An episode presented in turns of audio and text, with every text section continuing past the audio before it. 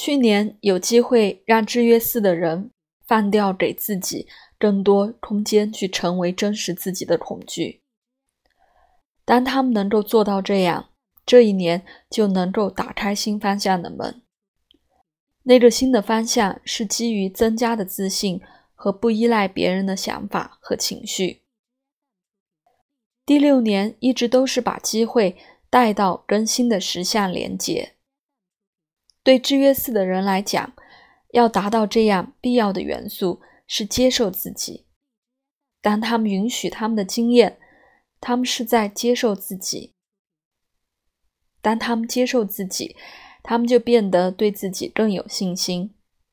当他们变得更有信心，他们就能够听取他们深层的真相。同时为他负责。当他们越能够听取他们的真相，并为他负责，他们就越能够接受和肯定自己，也因此而变得更有自信。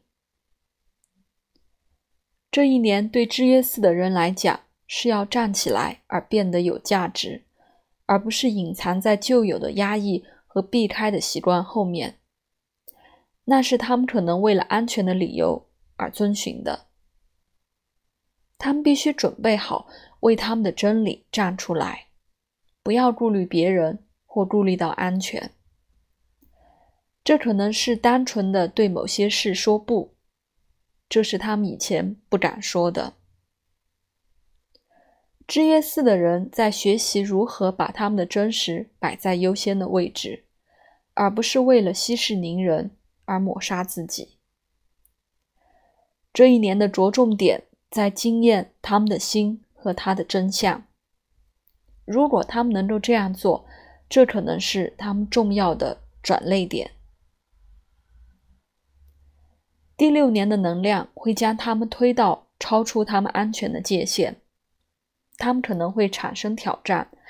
那个挑战鼓励他们走出他们旧有的习惯。在实物上，这可能意味着去面对自己的对错和好坏的信念，那是他们安全结构的基础。他们一定有一些思想，关于他们应该做什么和不应该做什么。只要他们遵循那些信念，他们就觉得安全。然而，如果他们有觉知，他们可能会注意到。他们这样做是有一些厌恶的，因为他并没有遵循他们内在的真实。那个厌恶可能是他们在这个情况下最深和最真实的经验。在此的关键就是为这个厌恶负起责任。换句话说，要听取他是怎么说的，而不是为他来责怪别人或责怪其他的事。然后他们就可以去看隐藏在他们的道德信念和责任感底下，他们所经验到的真相，然后根据那个真相来做选择。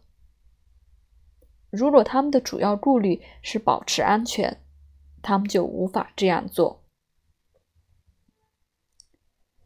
他需要某种自信和独立，以便允许自己为这个真相站起来。在过去，他们也许能够放松地做对的事，但是这一年，他们的信念已经开始松动，因为他们的高层意识鼓励他们为他们的深层经验负起责任。只是去经验那个努力的感觉和那个去需要执行它的厌恶感，就可能是治疗的一大部分。对制约死的人来讲，一直都是这样。只要去经验事实的真相，就是治疗的旅程。如果他们无意识的过着这一年，他们可能会被他们的责任感和义务弄得很不舒服。他们可能会因为过度顾虑到他们要走向哪里，他们的目标，或是一个情况的结果。而不是忠于他们当下的感觉和经验，因此而感到有压力。